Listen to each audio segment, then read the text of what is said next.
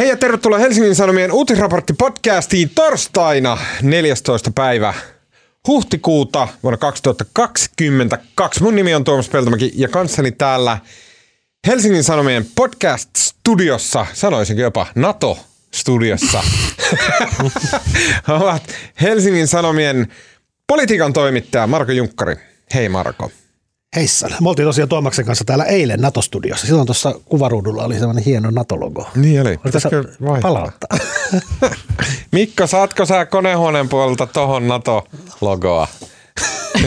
Hei, siitä voi tulla sanomista. Ei, pidetään äh, kaunis Helsingin äh, kaupunkisiluetti.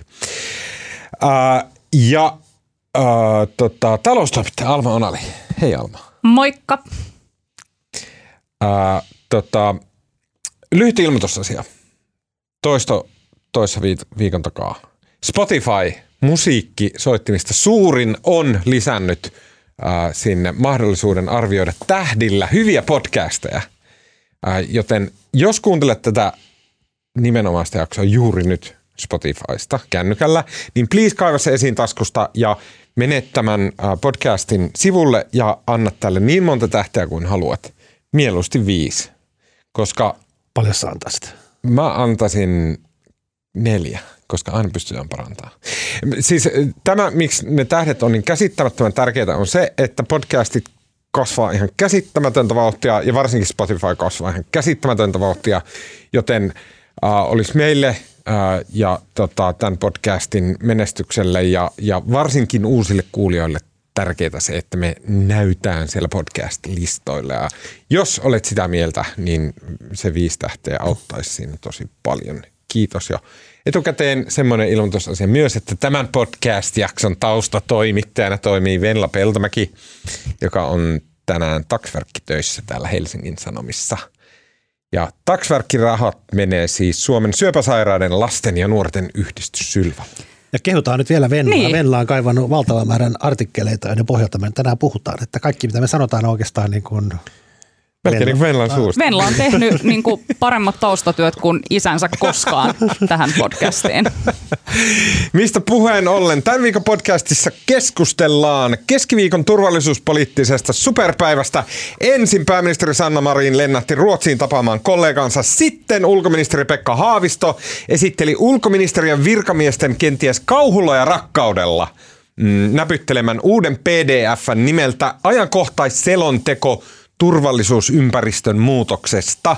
Ja lopuksi Venäjän Petteri Orpo eli XPM Dmitri Medvedev uhkaili, että Venäjä aikoo ryhtyä toimiin Itämerellä, mikäli Ruotsi ja Suomi liittyvät sotilasliitto NATOon. Se oli yhdelle päivälle aika kova anti. Uh, mikä oli siis tämän historiallisen päivän sit loppujen lopuksi lopullinen uh, merkitys Suomelle. Poista se Medvedev tuosta listasta, siinä ei ollut kyllä mitään yllättävää. Siinä ei ollut, niin kuin, siinä ei ollut, siinä ei ollut mitään historiallista ja samaa on länkyttänyt aina. Näin se Ota se pois listasta. Otetaan pois listasta. Um, Mutta mikä oli siis tämän päivän, mikä nyt niin kun siitä on kulunut päivä tästä kauan odotetusta selvityksestä, uh, mitä siitä ja käteen, puhutaan siitä, uh, mitä tästä seuraa uhkien kannalta Suomelle, nyt alkoiko nyt se harmaa aika, mi- milloin se alkoi, mitä se on, uh, siihenkin tämä selonteko kyllä otti kantaa. Uh, ja Puhutaan myös siitä, että minkälainen joukko jää vastustamaan enää Suomen NATO-jäsenyyttä, koska tällä viikolla myös esimerkiksi kansanedustaja Erkki Tuomioja ja ulkoasiain valiokunnan puheenjohtaja Jussi halla ajautui, tai siis ei he, mutta Tuomioja ajautui vähän niin kuin kaikkien kanssa ristiriitaan ja sitten halla lupasi ottaa tämän käsittelyyn ulkoasian valiokunnassa. Puhutaan siitä. Ja myös keskustellaan hoitajalakosta, joka alkoi ensimmäinen päivä huhtikuuta ja jonka avulla hoitajat yrittää painostaa työnantajia korottamaan palkkojaan, jos lakko laajenee ja se koskee jo 35 000 hoitajaa. Ja selkeästi kaikki pelkää sitä laajentumista, koska sitä on mun ymmärtääkseni jo kahdesti siirretty ensin ää, tota, työministerin yrmyllä ää, päätöksellä ja sen jälkeen lakkoilijat itse ää, ja siirsi sitä muutamalla päivällä mun, mun mielestä. No pääsiäisen yli se loppuun. Niin tänään vai huomenna ja jatkuu sitten 20. päivä. Ää, huomenna. Joo, kyllä. Ää, tota, myönnän heti kättelyssä, mä oon lakko ja työelämäasioissa aivan avuton. Mutta onneksi meillä on Alma ja Marko, jotka tietävät Joo, näistä asioista miljardisti. Lopuksi vielä hyviä keskustelun aiheita pitkien epämukavien hiljaisuuksien varalle.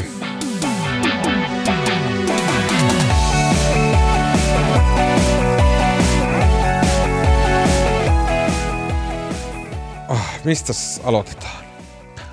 No, mitä sä kysyt tuossa jo siinä johdannossa, niin mun mielestä se eilisen päivän se niin kuin, eilisen päivän tota, käännellään mikkiä tässä samalla. Tota, olihan se mun mielestä se tota, info Sanna Marinin ja tota, Ruotsin pääministeri tota, Magdalena Anderssonin info, niin olihan se niin kuin aivan historiallinen. Mm. Siis ensinnäkin se, että niin kuin, siis Sanna Marin puhuu niin kuin, tosi siinä alkupuheenvuorossa suoraan paperista, mutta niin kuin hyvin suorasanainen ja selkeä niin kuin ulko- ja turvallisuuspoliittinen linjaus ja sanoo, että Suomessa Suomen tie NATOon on niin kuin viikkojen asia, jonka jälkeen sitten Ruotsin pääministeri niin kuin hyvin sekavasti sanoi, että Ruotsikin etenee nopeasti, mutta kumminkin heidän selontekonsa vastaava, mikä Suomessa eilen annettiin eduskunnalle valmistua vasta toukokuun lopussa ja kun toimittajat kysyivät, että miten te nyt etenette nopeasti, kun teidän selontekokin valmistuu vasta toukokuun lopussa. Ja sitten hän jotain soperteli, että sitä voidaan nopeuttaa. Ja kun harvoin näkee tämmöistä tilannetta, missä niin kuin Ruotsin pääministeri niin kuin totaalisesti hallitsee tilanteen ja on selkeä ja Ruotsi silleen on Joo, siis kyllähän niin kuin silleen, ää, mitä ilmeisimmin, niin Ruotsin mediassa on nyt vaan suitsutettu silleen Suomen poliittista johtoa ja linjaa ja sitä, miten ää, Suomen poliitikot on hoitanut tätä Ukrainan ää, sotaa ja ää, tätä koko NATO-keskustelua ja muuta. Ja silleen, ää, en mä niin kuin muista, että ikinä olisi Ruotsissa millään tavalla ensinnäkään oltu edes kiinnostuneita – Suomen jotenkin politiikasta saatikka sitten kehuttu vielä sitä. Että onhan tämä jotenkin ihan todella erikoinen ja tietyllä tavalla vähän mieltä hivelevä tilanne. Mitä te ajattelitte silloin keskiviikkona, kun se tiedettiin ja kaikki tiesi, että se selonteko julkaistaan mm, ja se, siinä vastuuministerinä oli Pekka Haavisto – mutta sitten sitä edelsi taas tämä tämmöinen niin kuin selkeästi jotain merkitsevä pääministerin käynti Ruotsissa. Sillä on siis jotain asetelmallista mer- merkityksellisyyttä, eikö? Sillä, että Marin menee ensin Ruotsiin, Ruotsin ja Suomen pääministerit seisoo rintarinnan, puhuvat NATO-asioista ja näin. Koko tämä homma, mikä Marko äsken kuvasit, ja sen jälkeen Suomi julkistaa sen oman selonteonsa ja näin. Mikä se merkitys sillä on sillä Ruotsin mutkalla? Vai oliko se vaan kalenterisattumaa? No mä varmaan vähän sekä, että, mutta eihän se nyt suoranaisesti se Ruotsin tapaaminen ei liittynyt tähän niin kuin selonteon. Se selontekohan on valmistunut, jo, joku sanoi, että se on kaksi viikkoa jo valmis, mutta se annettiin siis tota, keskiviikkona eduskunnalle ja tota, ja tota, sen jälkeen pidettiin tiedotustilaisuus ja tavallaan tämä aikataulu on, niin kuin mä en tiedä liittyykö se nyt suoraan tähän Marinin Ruotsin vierailuun, mutta symbolisesti totta kai kun Suomellehan nyt olisi ideaali tilanne, että Suomi ja Ruotsi liittyisivät yhtä aikaa. Mm. Niin, eikö se ole vähän sitä, että mitä siinä tiedotustilaisuudessakin sitten varmaan tunnin verran sen jälkeen jankattiin Haaviston ja muiden kanssa, niin jotenkin se, että pidetään, Ruotsi ja Suomi pitävät toisensa jatkuvasti kartalla siitä, että missä kohtaa niin kuin mennään aikatauluissa, millaisia päätöksiä tehdään, niin voishan sen ajatella, että se oli myös sellainen tietynlainen symbolinen ö, ele siitä, että Suomi ja hmm. Ruotsi pitävät toisensa ajan tasalla hmm. siitä, mitä tapahtuu. Mutta mä haluan, mä, haluan, niin kuin, mä haluan jotenkin pysähtyä, siis puhutaan kohta siitä selonteosta ja sisällöstä, mutta mä haluan jotenkin pysähtyä siihen. Mun mielestä tämä näytti semmoiselta niin kuin viimeiseltä ponnistukselta Suomen ja Ruotsin suhteen. Ruotsissahan oli myös vuodettu Um, oliko Dagens Nyheterillä? Ei kun Svenska Dagbladet. Svenska Dagbladet. Oli vuodettu, että Ruotsi on valmis liittymään NATOon kesäkuussa. Mm-hmm. Ja mä uskon, että tämmöisessä näin tavallaan, näin, näin merkittävissä asioissa ne vuodotkaan ei ole mitään vahinkoja, vaan että se oli vuodettu ajatellen, että se tulee juuri nyt julki Ruotsissa tämä tieto, että Ruotsikin on sittenkin menossa NATOon ja on itse asiassa tähtäämässä samaan huippukokoukseen, mistä Suomessa on koko ajan puhuttu, että oliko se Portugalissa on huippukokous? Espanjassa, Espanjassa on huippukokous kesäkuussa, että Ruotsi olisi tässä pulkassa. Sitten Suomi ja Ruotsin pääministerit asettuu kameroiden eteen yhdessä ja siinä puhutaan NATOsta ja näin. Että et jonkun, tämä näytti niin jotenkin sille niin järjestetyltä viimeiseltä ponnistukselta Suomen ja Ruotsin yhtäaikaisen Naton eteen. Mutta sehän ei tule olemaan yhtäaikainen.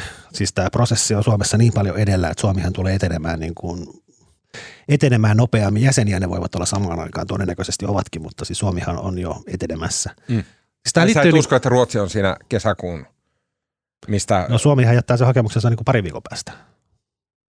Eikä kesäkuussa? Ei. Niin kuin meinaat?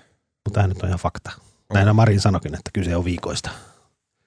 Ei se kesäkuun monta viikkoa. No, ei, ei ole kyllä monta no, siis tämä etenee, tämä etenee niin kuin, tästä just kirjoitin tota, juttu, mikä ilmestyy vasta huomenna, mutta ensinnäkin siis, hmm. mä aloitan sen jutun sanomalla, että ensinnäkään NATO, niin kuin, ei Suomi voi hakea NATOon. NATOon kutsutaan. NATOon kutsutaan. Suomi pitää, voi ilmaista hmm. valmiutensa ottaa kutsu vastaan. Ja se on niin kuin, itse asiassa aika epämuodollinen asia. Se on vaan niin kuin, laittaa sinne tekstarin, että mm. nyt voisi kutsua. Et se, ei oikein, se, ei, se, se ei vaadi mitään, se ei ole mikään valtava seremonia tai muodollisesti niin kuin vaativa. Että sen todennäköisesti Suomi tekee sen veikkaan jo ennen vappua tai heti vapun jälkeen mm. hyvin pian. Ja tota, sitten sen jälkeen alkaa sitten nämä neuvottelut, jotka kestää pari viikkoa. Ne ei ole itse asiassa, Eli katsoin Naton nettisivuilta, niin siellä on, niin kuin, itse asiassa käytännössä on kaksi tapaamista. Siis, siis totta kai että käydään niin kuin eri tasolla sen lisäksi, mutta se on kaksi tapaamista, kaksi, mä en tiedä kestää monta päivää sitten, mutta kaksi kokousta Naton päämajassa Brysselissä. Ekassa käydään läpi demokratiaa ja oikeusvaltiota ja tämmöisiä niin kuin yhteiskunnan rakenteisiin liittyviä kysymyksiä ja toinen käsittelee sitten pyssyjä. Ja ne tehdään virkamiestasolla ja tota, se todennäköisesti, koska tota, Suomi on demokratia ja oikeusvaltio toimii ja näin edespäin ja armeija on NATO yhteen sopiva ja puolustusmenotkin on jopa se kaksi prossaa, mikä on se raja, niin se voi mennä tosi nopeasti. Mm. Ja sen jälkeen sitten alkaa nämä, tota, ja sen jälkeen, sen jälkeen kun tota, ne neuvottelut on käyty, niin sitten Suomi lähettää aiesopimuksen tuonne Brysseliin, missä tota, Suomi sitoutuu sitten tavallaan erilaisiin näihin ehtoihin ja tota, ja, ja sitten sen jälkeen se menee niin kuin hyvinkin nopeasti ja sitten Naton neuvosto hyväksyy, että hyväksyy sen sopparin naps. Ja sitten tota, Suomi on sen jälkeen tämmöinen, niin kuin, mikä se nyt onkaan tämmöinen seurantajäsen tai joku vastaava. Mm. Ja sen jälkeen alkaa sitten ratifiointikierros, mikä voi kestää sitten kuukausia. Mutta Suomi on niin kuin hyvin todennäköisesti jo ennen sitä Madridin kokousta kesäkuun 29. päivä, niin Suomi todennäköisesti on jo niin kuin tavallaan käynyt tämän prosessin läpi. Sitten on se ratifiointi enää edessä. Okei. Okay. Uh, ja, ja Ruotsin se, mitä se Andersson sanoi eilen, olisi, että Ruotsi olisi vasta lähettämässä sen mm. tekstarin, että saa kutsua silloin. Suomi niin silloin niin, kesäkuussa vasta olisivat he tekstarivaiheessa vai? Niin, mutta niin kuin, että Suomi on tässä mielessä niin kuin pari kuukautta ainakin edellä. Okei. Okay. Uh, tota... Kuulostaa siltä, että Suomen on helpompi päästä NATOon kuin journalistiopiskelijan aamulehteä kesätoimittajaksi. Niin prosessissa on vähemmän vaiheita. Se on muuten todella vaikea. Niitä, vai, niitä, niitä vaiheita, tuosta jäi välistä pois vaikka mitä vaiheita, mutta siis se, se periaatteessa se voi tapahtua niin kuin hyvinkin nopeasti. Se aikaa vievä vaihe on se ratifiointivaihe, koska kaikkien 30 jäsenmaan pitää... Tota... Se on se, mikä menee Todennäköisesti joulukuulle asti joku esitti. En muista en kuka. Usko, että Oliko vanhanen tai joku. No siinä on musta ongelmana on se, että tulee kesä ja sitten parlamentit on mm. elokuussa käytännössä kaikkialla maailmassa kiinni. Niin. Et se varmaan viivästyttää, mutta en usko. Sitten se voi syksyllä olla ja vähän, ettei kukaan muistakaan, että en mä, siis tämä on kyllä ihan supernopea tämä niin kuin, prosessi. Ihan oikeasti. Ei mikään prosessi ole ikinä Suomessa jotenkin näin nopea. Pitääkö mun peruuttaa viime, joku aika sitten mä tässäkin podcastissa voivottelin sitä, että miten meitä on, on huijattu meitä suomalaisvarkoja, niin, että ei ollut ikinä mitään NATO-optiota. Varmaan Mut, noin kuukausi sitten oli Oliko se puheena. NATO-optio tavallaan just tämä, että on... on Sehän on, toteutuu. Niin, että se on, on säilytetty se niin kuin nopean hakemisen mahdollisuus. Se on se niin kuin NATO. No, mutta ei tämä ole mikään nopea hakeminen, tämä on ihan se perusproseduuri. Se on vaan, että Suomessa se prosessi siihen – tekstarivaiheessa on ollut niin kuin meganopea. Eikö tässä on. ole enemmänkin siitä mm, kyse? Kyllä. No siis ja mun mielestä mä en tiedä miten, no nyt siis, siis eilisessä selonteossa sanottiin, että tämä ratifiointivaiheessa, missä nämä nykyiset jäsenmaat se ratifioi, jos 4-12 kuukautta. Ja tota, mun ymmärtääkseni myös Pohjois-Makedonia, joka on viimeisin liittynyt maa, liittyy 19. Mm. Tai 17. No, no niin, mutta silloin oli kuitenkin siis Makedonia tappeli tota, Kreikan kanssa Makedonia nimestä ja silloin mm. se oli niin kuin erittäin, niin kuin se oli niin kuin aikamoinen sotku se prosessi ja sillä meni 11 kuukautta.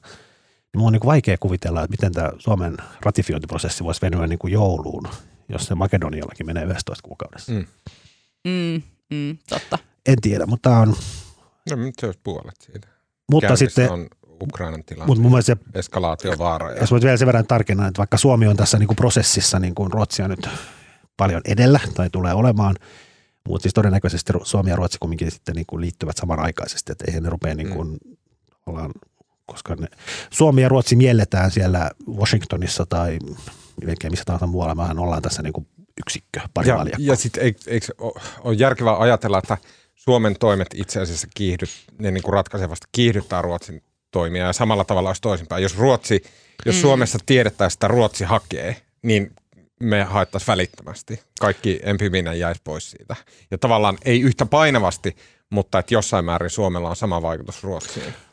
Joo, mä sanon yksi vielä, mikä mä just äsken rupesin miettimään. Nyt tulee ihan tälleen niin tajunnan virtaa, mutta siis mä kirjoitinkin joku muutama viikko sitten, että siis demarit kaavaili, että nyt huhtikuussa olisi ollut tämmöinen Ruotsin demareiden ja Suomen demareiden tämmöinen korkean profiilin turpo, ulko- ja turvallisuuspoliittinen kokous Helsingissä, mm. missä olisi ollut Ruotsin pääministeri ja puolustusministeri ja ties ketä ja Suomen demarijohto. Ja sitten Suomen ja Ruotsin demarit olisi yhdessä muovannut tavallaan tämän NATO-kannan. Yh- yhteisen NATO-kannan, mm. joka molemmissa maissa demarit on se ratkaiseva puolue tavallaan tässä prosessissa. Mm. Sitten ei kuulu niin kuin mitään. Sitten mä en tiedä, ehkä tämmöinen tulee, mutta siis tavallaan se, tavallaan se, se eilinen Marinin ja Anderssonin infohan jo niin kuin tavallaan vei pohjan täältä, että Suomella on nyt oma linja ja Ruotsi tulee nyt siinä perässä. Että ei ole enää mm. niin kuin, tavallaan se yhteinen kanta on jo syntynyt. Mm. Ja tämmöistä äh, demareiden pohjoismaista turposemppaa nyt välttämättä ei tule ollenkaan. Ja sitten niin kuin, se on ehkä, ehkä tämä niin kuin Ruotsin ja Suomen yhteinen seminaari, niin, niin Mä en tiedä, oliko se sitten näiden niin kuin demareiden tuomiojan ja demareiden sisältä löytyvien niin kuin tämmöisten NATOon skeptisesti suhtautuvien tahojen niin kuin tavallaan juoni. juoni tai yritys tavallaan nostaa nyt uudestaan pöydälle tämä, mistä tuomioja puhukin, tämä Suomen ja Ruotsin Puhutaan välinen sotilas, sotilasliitto. Ja onko tämä nyt tavallaan se, että se demari semppa on nyt niin kuin, vähän niin kuin unohdettu, että se on nyt tavallaan unohdettu samaan syssyyn, kun unohdettiin tämä Naton vaihtoehtona oleva Suomen ja Ruotsin välinen. Mm, kokoomuksella oli oma versio tästä seminaarista, missä oli äh, Wallenbergit ja, ja Bilderbergit ja Niinistö. Ja. On, mutta itse asiassa kaikki suomalaiset puolueet on, niin kuin, siis kokoomushan on, Orpo on tavannut sitä Ruotsin moderaatteja, Ruotsin kokoomusta ja itse asiassa Kepukin on pitänyt yhteyttä, siis Ruotsin kepu ja Norjan kepu on mm aika pieniä puolueita, mutta niinhän se Suomen kepukin on, mutta ne on pitänyt nyt yhtä ja muodostanut yhteistä NATO-kantaa. Kyllä tässä on tämmöinen, jos puoluetasolla mm. tämmöinen pohjoismainen yhteistyö ollut aika vahvaa. Um, puhutaan siitä itse selvityksestä. Eli siis tästä paperista. Niin, mitä te eilen puhuitte siitä täällä? Julkaistiin. Livestreamissä puhuttiin, en mä edes muista, se oli niin paineinen ja tiukka se tilanne, että, että tota, näin. Mutta puhutaan, mm, se selvitys itsessään, nyt kun sitä vähän aikaa on myssytellyt, niin mun mielestä siellä on muutama pointti, jota niin kun, uh, tutkijat, sitten politiikan kommentaattorit ja tämmöiset on nostanut esille niin kuin avainkohtina. Yksi on se, mihin, mihin niin kuin kaikki heti tarttuu, tässäkin mainittiin, on se kieli. Se kieli on hyvin suora ja selkeä ja semmoista ei Suomessa mm. ole totuttu näissä asioissa uh, tota, kuulemaan – Venäjästä puhutaan Venäjänä eikä tämmöisenä. Mikä se Voldemortin määritelmä olikaan? Hän josta ei voi puhua. Niin, niin. niin. Hän, uh, joka jääköön nimeämättä vai uh, mikä se on? Politiikan emeritustoimittaja Unto Hämäläinen kirjoitti tämmöisen hienon, uh, tai tämä on vanha juttu, uh, mutta tämmöinen niin kuin vanha ajan muistelu, missä Kekkonen kävi väänsi peistä Neuvostoliiton kanssa uh, Suomen EEC-jäsenyydestä. Ja tota, Venäjä, Neuvostoliitto vastusti tätä Suomen EEC-jäsenyyttä, koska EEC oli tavallaan EUn edeltäjä. Se oli semmoinen niin kuin läntisen vapaan kaupan organisaatio Neuvostoliitto oli silleen, että ei saatana, te ette tonne liity ja näin. Ja sitten Kekkonen, niin se oli sitä se selkärankaa, mitä Kekkonen, niin kuin, vaikka muuten onkin semmoinen äärimmäisen vastenmielinen niin kuin itä-eurooppalainen diktaattori. Kekkonenko? Niin, niin mä inhoan. Mikä sulla on Kekkosta vastaan? No, mun mielestä se on, niin kuin, jos, jos ollaan rehellisiä, niin se on sama asia kuin Lukasenka. Eikä, On, se on älä, just, älä, ei, ei, älä. mä tiedän, se tuntuu pahalta myöntää ääneen, mutta me oltiin semmoinen niin kuin, semmoinen joku latvialainen perunapelto täällä, jossa oli joku just semmoinen Lukasenka-tyylinen heppu vaan vuosikymmenestä toiseen. Se on noloa ja hävettävää. Niin, mutta onko se Kekkosen syy vaan muun, vai yhtä muun Se on Kekkosen ja keskustan ja suomalaisten kaikkien Meidän kollektiivisesti häpeä. On, on. En Mut se on, mä en se on niin- semmoinen asia, mikä pitäisi tunnustaa. Mut ei mennä nyt tähän. Näin, ei mennä. Mutta et Unto Toisin Hämäläinen... kuin Lukashenka, niin Kekkonen on siis fashion icon. Että niin No kuin, niin. saanko vaan sanoa. Eikä varsinkaan ruveta kohottaan häntä takaisin millekään pallille. Niin, niin Unto Hämäläinen icon. kirjoitti tästä, että miten, miten Neuvostoliitto oli vastustanut sitä. Ja sitten kun Kekkonen rusikoi sen läpi, että Suomi liittyy EEC, niin merkintä, mikä tästä niin kuin historiallisesta Suomen liikahtamisesta kohti länttä kuuluu tällä tavalla. Suurta huomiota omistettiin Euroopan kaupallis-taloudellisen yhteistyön tulevaisuuden näköalojen käsittelemiselle, ää, y- tapaamisessa Neuvostoliiton ja Suomen välillä. Suomi ja Neuvostoliitto pitivät tarpeellisena, että tämä yhteistyö erilaisia yhteiskuntajärjestelmiä edustavien valtioiden kesken kehittyisi yleiseurooppalaisella pohjalla ilman mitään syrjintää, ja omasta puolestaan ne tulevat jatkuvasti ponnistelemaan tähän suuntaan. Se ei tarkoita mitään. To, tota se kieli ennen oli, just tuommoista niin kuin kappaleen verran silleen mum. Se ei tarkoittanut yhtään mitään. Ja nyt taas sitten kun lukee sitä NATO-selvitystä, niin se on silleen, wow, evil empire, niin kuin fuck Putin ja mitä siellä nyt lukikaan, ei nyt ihan, mutta näin, näin. Et, et se on niin kuin iso muutos. On siellä tietysti joitakin asioita, mitä ehkä vaan silleen, niin kuin lainsäädännönkin puolesta ei voi silleen täysin jotenkin niin kuin, suoraan sanoa, mutta mut, mut, mut olihan se aika sellaista ää, tota, tiukkaa tekstiä. Sitä toinen, mitä pidettiin aivan olennaisena äh, siellä raportissa oli se, että siellä mainittiin ensimmäistä kertaa suoraan se, että Suomea ei auta kukaan. Että Suomella ei ole olemassa semmoisia äh, puolustussopimuksia, niin asevelisopimuksia, yhteistyösopimuksia, turvatakuus. Mitään sellaista ei ole, että jos Venäjä hyökkäisi Suomeen, niin joku tulisi auttamaan, jollakin oli, olisi velvollisuus auttaa, niin se sanottiin siellä suoraan, että näin ei ole. Siellä sanottiin jopa suoraan, että Suomi, Suomen puolustus nojaa, niin miten se oli, pelkästään kansalliseen äh, vastaukseen. Mm. Eli sekin niin kuin jonkunnäköinen loikka rehellisyyden suuntaan. Niin, koska onko tässä nyt tähän mennessä kuitenkin jonkinlaisia sellaisia toiveita elätelty siitä, että se EU-pykälä jollakin joo. tavalla kuitenkin tarkoittaa sitä. Eli nyt, mä, mä siis sellaisin se vaan kursorisesti läpi sen turvallisuusselontoon, mutta nytkö siinä niin kuin vaan todettiin, että mitään tällaista mm. Mut ei aiemmissa selonteossa on nimenomaan sanonut, että Suomen, Suomen tulisi edistää EUn turvatakuiden jos puhutaan, puhutaan kielestä, mutta ei, ei kai Suomessa, kyllähän Suomessa on tämä Suomen, on se tiedetty. Suomen koko puolustuksen lähtökohta on ollut se, että tavallaan itse se on pitää oma, hoitaa. Niin. Ei, ei, ei se, kyllähän vaikka turvatakuista on voitu jotain höpistä siellä selon, vanhassa selonteossa, niin ei, eihän, sehän on ollut siis se, sitähän on puhuttu- puhuttu iät ja ajat, ja mistä Niinistö on valittanut, että miksi ne on niin tyhjä kirjaus. Kyllä. Että kyllähän tämä on niin ollut tiedossa, että ei Suomi ole mitenkään uskonut ulkoiseen apuun. Joo, oli se selonteko siis, siitähän nyt ei etukäteen tiedettiin, että siinä ei sanota Natolle juuta eikä jaata, vaan Mm. se on taustottava paperi, mutta niin kuin, kuten eilen Tuomas tässä lähetyksessä puhuttiin, niin se oli merkittävää, koska se oli tavallaan nyt ensimmäinen, en tiedä kuin mones, mutta se oli kuitenkin merkittävä askel tässä Suomen NATO-taipaleella ja nyt se tavallaan se paperi menee eduskuntaan, että se oli niin kuin prosessimielessä tärkeä ja sitten kyllähän semmoista oli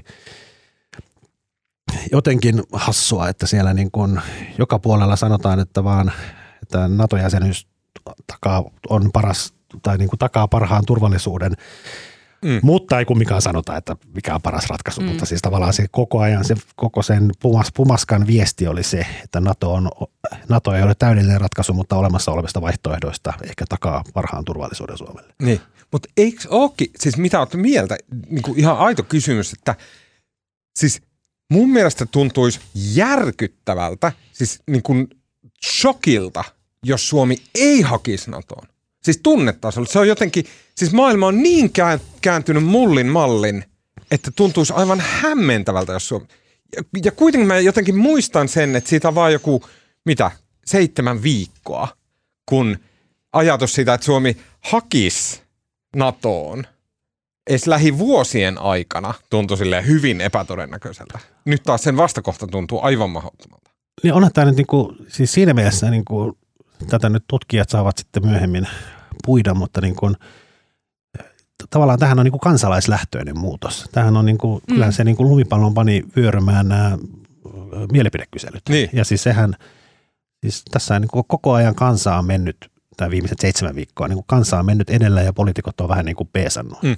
Sanna Marin sanoi, oliko se nyt Reutersin haastattelussa, että ei hänen hallituskaudella. Ei hänen niin. pääministerikaudellaan. Niinpä. Ja mikä oli, Mä olin ihan unohtanut tuo. Ja mikä oli niin kuin sinänsä erinomainen vastaus, koska ei kukaan odottanut ennen Ukrainan sodan alkamista, mm. että Suomi liittyisi yhtään mihinkään. Mutta siis eihän Suomessa ollut niin kuin Naton suuntaan mitään uusia liikkeitä todellakaan tulossa.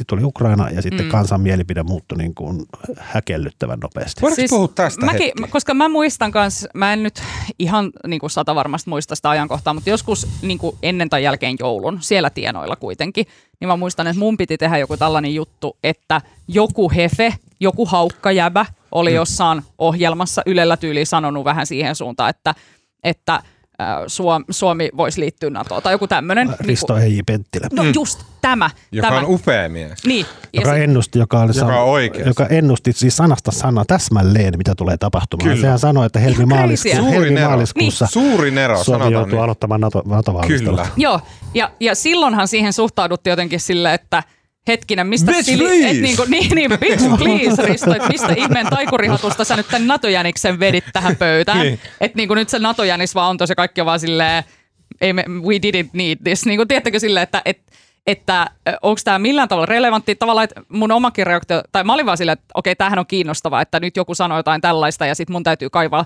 niin kuin muilta asiantuntijoilta tavallaan kommentteja siitä, että mitä mieltä ne on tästä kommentista. Mutta oma reaktiohan, mä olin ihan silleen, että hetkinen, mikä tämä NATO nyt niinku edes oli? Tai tiettekö silleen, mm. että se ei ollut vaan millään tavalla missään pöydällä kuin NATO-homma, Kyllä. paitsi että kun tuli uutiset, että ostetaan hävittäjiä, niin sitten sanotaan, että ollaan NATO-yhteen sopevia, sitten on vaan silleen, mm entä sitten? niin kuin, että entä sitten? Koska Mutta, NATO ei ole ollut millään tavalla ajankohtainen, niin sitten on joku tällainen Risto Eiji Penttilä, jolla on ollut selvästi joku kristallipallo povarissa. Mä, mä haluan puhua, koska mä, mä haluan kysyä nyt ennen kuin mennään eteenpäin tästä niin kuin kansan mielipiteestä, koska tämä on sellainen asia, mitä ei saa sanoa ääneen, tai siis niin kuin kukaan ei suostu jotenkin kommentoimaan tätä, mutta eikö, siis kansahan on, Suomen kansa on niin kuin selvästi ihan äärettömän vitun tyhmää että vasta siinä vaiheessa, kun Venäjä silleen niin kuin vyöryy ympäri Eurooppaa, niin kuin veri lainehtii kartoilla – niin siinä vaiheessa me ollaan että no niin, Nato, Nato, Nato. Vaikka tietenkin viisas kansa olisi ollut silleen kymmenen vuotta sitten. Okei, tämä homma ei näytä ihan Mut hyvältä. Mutta onko tämä jälkiviisastelu, niin kuin kymmenen vuoden takaisen, ta- takainen jälkiviisastelu, niin onko siinä mitään järkeä? En tiedä. Mutta voiko se sanoa, näky, että kansa se... oli to- todella väärässä, no, todella kauan? Niin. No ei, en, mä en nyt ihan, mä oon nyt, kyllä, mä oon nyt Tuomas Hyvä sun kanssa ihan täysin eri mieltä. Mutta siis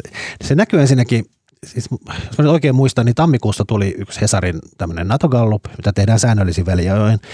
Ja si, siinä se Naton kannatus oli jo noussut johtuen siitä, että niin kuin Venäjä, Venäjällä oli ne niin kuin tankit siellä Ukrainan rajalla mm. ja sehän kesti siis viime loppusyksystä lähtien. Ne on, niin on niin kuin laskettu Maailman päin. kuumottavin sodan aloitus. Ja se näkyi niissä kyselyissä jo.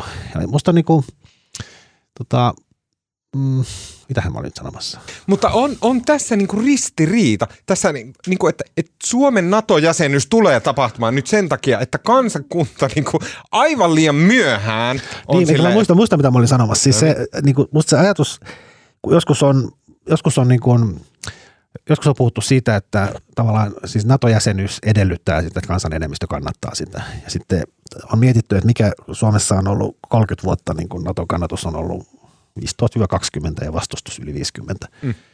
Ja on mietitty, että mikä sen niin kuin tavallaan kääntäisi ja sitten on aina sanottu, että niin kuin yleinen heitto on ollut se, että siinä vaiheessa kun valtiojohto, siinä vaiheessa kun presidentti ja pääministeri sanoo, että pitää liittyä, niin sitten se muuttuu yhdessä yössä se kanta. ja, tähän, ja, ja, tähän, niin kuin, ja tähän liittyy vielä se, että niin kuin Niinistöhän sanoi joskus jossain haastattelussa niin kuin aika ärsyyntyneenä, kun puhuttiin Natosta, siis joku vuosi, joku mm. aika, siis paljon ennen Ukrainaa, niin sanoi jotenkin, että onhan tämä ihan niin kuin sietämätön, vaikutus, sietämätön vaatimus, että, niin kuin, että sen lisäksi, että hänen pitäisi muuttaa oma NATO-kantansa, hän pitäisi, hänen pitäisi muuttaa myös kaikkien muiden NATO-kantaa, että onko tämä vähän yli, yli, ylimitoitettu vaatimus hänelle. mutta siis mit, miten tämä nyt, nythän Siis niin kuin, suomalaiset on silakkaparvi. niin, mutta nythän ei käynyt näin, vaan nythän siis tavallaan, nythän tässä jarrutteli. Siis Niinistö oli tosi varauksellinen Kyllä. ja se kansan mielipide muuttui niin kuin ensin. Sitten mä niin kuin mietin, mikä sen niin kuin sitten, niin kuin, miksi se muuttui näin nopeasti. Mä sanon nopeasti, koska tämä, tämä Ukrainahan on yleensä tämmöinen turvallisuuspoliittiset, niin kuin geopoliittiset muutokset on semmoisia hitaita liikkeitä, jos ei niin kuin tavallaan välttämättä näe, ei ole yhtä hetkeä, että sä näet, että nyt on muuttunut. Samahan on Ukrainassakin, että 14 hyökkäyttä, Ven- Venäjä hyökkäsi ja näin, mutta tämäkin on ollut pitkään jatkunut asia. Mutta tämä suurhyökkäys Ukrainaan, kun tämä on jotenkin niin selkeä. Tämä on mustavalkoinen, siinä on hyvä ja paha. Mm-hmm. Ja tästä tulee välittömästi, muistetaan Mainilan laukaukset ja vuosi 39, ja tämä tulee niin suoraan selkäytimestä. Yksi selkeä syy, että mikä vaihto, mä oon ihan varma kansan mielipiteen, on se, että Ukrainan hyökkäys oli konventionaalista sotaa. Mm, sekin. Se, että, että se oli nimenomaan satoja tuhansia sotilaita vyöry Ukrainaan, koska tätä edelsi se ehkä niin kuin laajemminkin ihmisten mielessä, että semmoinen, että, aa, että onko sodan luonne kokonaan vaihtunut tämmöiseksi, että jotain mie- vihreitä miehiä ja tiedätkö, nettisivuja kaadella, että ei kuulosta kovin pahalta. Mutta sitten kun nähtiin, että okei, että Venäjä sille vyöryttää satoja tuhansia sotilaita, tankkeja, ohjuksia ja tämmöisiä, niin se oli se, mikä tuli se, että oo, okei, että vielä tarvitaan puolustusliittoa. Niin, niin se on meidän suora jotenkin muistipalauma sinne tota, talvisotaan suunnilleen. Mutta mä luulen, että tämä on, niinku, on jotenkin niin poikkeuksellinen, just tämä kon, sodan konventionaalisuus ja nämä järkyttävä ja myös se, kun tämä on niinku tämmöinen ensimmäinen totaalinen niinku somesota, mitä pystytään seuraamaan niinku Twitterissä niinku, tai TikTokissa niinku reaaliajassa, ainakin Tuomas seuraa TikTokissa reaaliajassa sitä, mutta, mutta niinku, joo, mutta tämä on niinku kansa, kansa halusi NATOon ja poliitikot tuli perässä. Uh, mä haluan vielä puhua um, näistä uh, tota, vastustajista. Eli su, sen, sen myötä, kun kansan niin kun ihan selkeä enemmistö on mennyt NATO-jäsenyyden puolelle, niin hyvin vähäksi on käynyt poliittinen vastustus NATOlle. Se on typistynyt aika lähelle sitä tuomioojaa ja sitten ää, tota Heikki Patomäkiä, Helsingin yliopiston mm. maailmanpolitiikan professoria, ää, jolta tulee niin, niin friikkiä juttua molemmilta, että mitä helvettiä. Näin. Mutta siis tuomiojahan nyt ilmeisesti, musta näytti siltä, että niinku se yritti jonkun viimeisen kikkakutosen käyttää tällä viikolla, kun se yhtäkkiä pulpautti ulos, että, että Suomi ja Ruotsi tekee keskinäistä puolustusliittoa. Ja tuomioja sanoi, että tämän, tämän oli siis sanonut äh, tota, Ruotsin puolustusministeri äh, jossakin yhteydessä. Tuomio myöhemmin korjaili, että Tämä oli siis, tämä oli siis Hufvudstadsbladetin juttu haastattelu, missä tuomioja sanoi, että hänen tietojensa mukaan, niin kuin, tai ei näin, vaan että siis tämmöistä Ruotsin ja Suomen puolustusyhteistyötä Ruotsin tota, puolustusministeri, onko se Hult, Hultqvist, olisi ehdottanut tai keskustellut tästä Suomen puolustusministeri Kaikkosen kanssa. Ja tästähän, niin kuin, mä ihmettelen, miten se tuomioja pääsi tästä niin kuin, jotenkin niin vähällä. Mutta Niin? siis, sehän, niin kuin, sehän nimenomaan sanoi, että nehän, niin kuin, hänhän ei puhunut, että tämmöistä puhutaan demaripiireissä tai yleisesti ideoidaan, vaan nimenomaan hän nimeää ihmistä, jotka on puhunut tästä. Niin. Eikä nyt, niin kuin, hän on ulkoasianvaliokunnan varapuheenjohtaja, että niin kuin, onko hän kuullut jostain tämmöisistä keskusteluista, vai onko siis keksinyt, että tämmöistä keskustelua on käyty, Niin. koska nämä kumminkin nämä tahot, molemmat henkilöt, niin kuin, nehän ei itse asiassa kiistänyt näitä keskusteluita, vaan kiisti, että tämmöistä ei valmistella. Mm. Mutta niin kuin, musta oli todella omituinen, omituinen episodi. Ja tuomio, joku tuomio, toimittaja, joka voisi selvittää? tu- tuomio ja motiivihan oli niin kuin jotenkin ihan selvä. Se halusi siihen tavallaan, onhan tämä myös aika, niin kuin, jos puhutaan NATO-keskustelusta, niin, niin vaihtoehtoja tuntuu, että tällä hetkellä on yksi ja kaikki, jotka ei halua NATOon, on putinisteja. Kyllä. Niin, niin, Niin, tota, siinä, no ei olekaan, mutta näin se vaan on nyt tällä hetkellä freimattu. Mm. Niin se tuomiojan pyrkimys oli saada tähän keskusteluun tavallaan Ruotsin ja Suomen toinen vaihtoehto, mistä Niin. voisi myös keskustella. Mutta mut mun mielestä on tosi kiinnostavaa, ensinnäkin siis se vaihtoehtohan ei ole millään tavalla verrannollinen NATOon. Voi varmaan tulla ihan niin kuin järkevästi semmoiseen lopputulokseen, että Ruotsin ja Suomen välinen niin kuin puolustusliitto olisi silti riittävä tähän tilanteeseen, että itse asiassa Venäjän oso, niin uhka on niin pieni, että Ruotsin ja Suomen yhteiset puolustusvoimat pystyy sen hanskaamaan, mikä käytännössä tarkoittaa lähinnä Suomea. Lähinnä Suomen, koska mä olin just kanssa, että niin. hetkinen, mitä se Suo- Ruotsi sitten lähettäisi meille? Siellä niin kuin, että, kokkeja ja näin. näin. niin. Mutta mun kiinnostava on jotenkin toi motiivi. No mä, ja, joo, mutta ehkä se on... vaan, entä jos se motiivi on vaan joku tällainen niin kuin, ö, poliittisen keskustelun laventaminen. Kyllähän se silloin, ö, kun oli tämä hävittäjäkauppahomma, niin mu- muistaakseni niin tuomiojahan ei suoraan kritisoinut sitä, että hävittäjiä ei pidä ostaa, mutta hän oli vaan sille ainoana tyyliin sitä mieltä, että olisi pitänyt ne ruotsalaiset grippenit hankkia. Ja sekin mm. kuulosti vähän enemmän siltä, että jonkun nyt pitää vaan vähän niin kuin olla eri mieltä. Mm. Niin, Marko... musta tähän on se tuomiojan siis sieltä 60-luvulta äh, kumpuava tämmöinen niin kuin syvä epäluulo Yhdysvaltoja niin. kohtaan, niin sehän tässä kaiken takana. Mm. Tuomiohan syytellään mm. siitä, että hän on tämän, joku vuoto, joku Savidova. Mitä, haluatko kertoa, miksi tässä yhteydessä se nostetaan esille? Savidova vuoto oli tota, siis Kekkonen ja se oli aikoinaan siis, tota, tämä liittyy myöskin tähän, tota, tämä liittyy myöskin tähän niin kuin EEC-prosessiin, jos muistan oikein. Mutta Kekkonen ja neuvostojohto olivat käyneet neuvotteluita ja sitten siitä vuoti, vuodettiin tietoja, mutta koska suomalainen media ei 70-luvun alussa uskotella mitään julkaista, niin, niin tuomio ja se paikka, missä ne neuvotteli, Kekkonen oli Zavidovo ja se vuoti tiedot siitä neuvottelusta sitten ruotsalaisille oliko se Dagens Nyheterille, joka sitten julkaisi ja sitten nousi kauhea kohu. Ja siinä tuomio pyrki vuotamalla tietoja Kekkosen ja, ja sitten Kekkonen, missä, keskusteluista. Ke, äh, tuomio yritti. Ja, mitä? ja sitten tämän, kun ne vuoti julkisuuteen, niin, niin Kekkonen ilmoitti, että hän, hän tota, ei haekkaa jatkokautta presidentiksi, koska nyt luottamus on, hän on nyt paljastanut, hän luottamuksellisia keskusteluita Neuvostoliittoon on paljastunut ja sitten tota, lopputulema siitä oli se, että Kekkonen valittiin 74 poikkeuslailla. Siis anteeksi, onko tuomioja ollut kuitenkin poliitikko vielä silloin, kun Kekkonen on ollut presidentti? Joo. Mitä? Tuomiohan... Tuomiohan oli 70, ajettiin eduskuntaan 70-luvun alussa ja Kekkonen oli silloin vahvimmillaan. Kekkonen niin. siis lopetti Se on niin melkein Kekkosen aika. Se on ollut kymmenen vuotta Kekkosen kanssa. Mutta siis, mitä, kun, mä, siis mä en osaa ajatella, koska siis tämä on ennen mun aikaa ja tavallaan tuomioja on tosi paljon ennen mun aikaa, mutta mä en osaa ajatella, koska jos menee Twitteriin lukemaan, että Aa, mitä se tuomioja, niin sehän on täynnä, Aa, tuomioja, mä oon petturi, Aa, siis semmoista mm, raivaa, ei siitä saa mitään selvää. Joo, niin sen takia mä kysyn, Marko, sulta, että miten tätä, mitä tässä... Se, se viet, siis, ja sitten jälkikäteen sitä etsittiin, siitä kuulusteltiin, koska niitä muistioita siitä Savidovo-keskusteluista oli vain muutamalla henkilöllä. Ja musta tuomioja ei ollut siinä joukossa, mutta jostain syystä hänellä oli jotenkin ollut pääsy siihen, mutta sitten syyllistä ei koskaan löytynyt ja sitten tuomio ja paljasti omissa jossain muistelmissaan. Että hän, hän se oli. Hän se oli. Mutta mitä tästä pitää ajatella siis, siis mitä pitää ajatella siitä, että tuomioja, okei, okay, että hän on tehnyt tämmöistä jotain Savidovo-vuotoa, se kuulostaa silleen vähän suspektilta, mutta toisaalta yritti pullauttaa Kekkosta, se on ihan hyvä asia mm-hmm. ehkä – mutta yrittikö hän samalla pullauttaa Suomen pois niin kuin vapaa-kauppa, tai siis läntisistä kauppajärjestöistä? Näin käsittääkseni. No se, se on todella huono asia ja hirveä asia ja jumalauta. Näin. Okei, se kuulostaa niin kuin aika sus.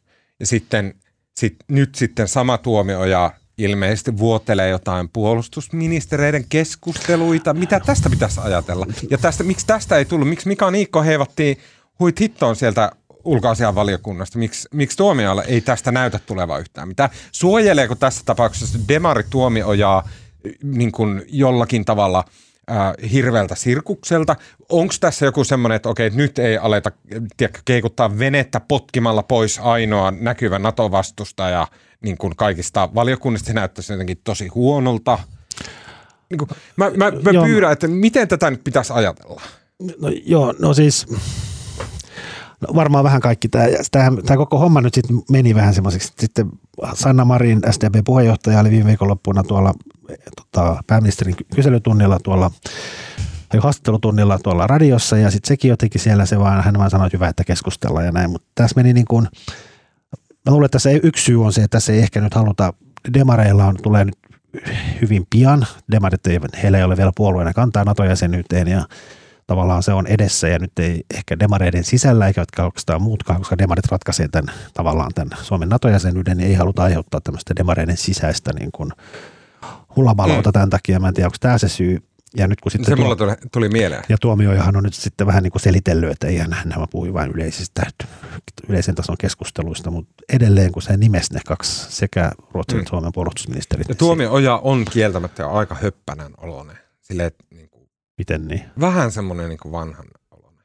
Onhan se, ihan on hän iäkäs, mutta sehän on, Mutta On se ihan sivistynyt onhan tyyppi. on todella sivistynyt. On, Ja kyllähän musta hän on ihan täydessä iskussa politiikassa. Meillä Mm. voi olla. Tota, öö, pitäisikö vielä, onko jotain vielä, mitä siitä selonteosta pitäisi sanoa? Mä niin kuin jotenkin vaan mietin sitä, että kuinka erikoiselta tuntuu se, että on oikeastaan elänyt koko elämänsä niin, että ei ole ikinä jotenkin silleen suonut ehkä niin kuin ainuttakaan ajatusta millekään ö, turvallisuuspolitiikalle tai ö, siihen liittyviin kulmiin muuten kuin ehkä itsenäisyyspäivänä tirauttanut kyynelen jonkun tuntemattoman sotilaan ääressä ja ollut vaan sille, että on se ollut joskus rankkaa, onneksi enää ei ole.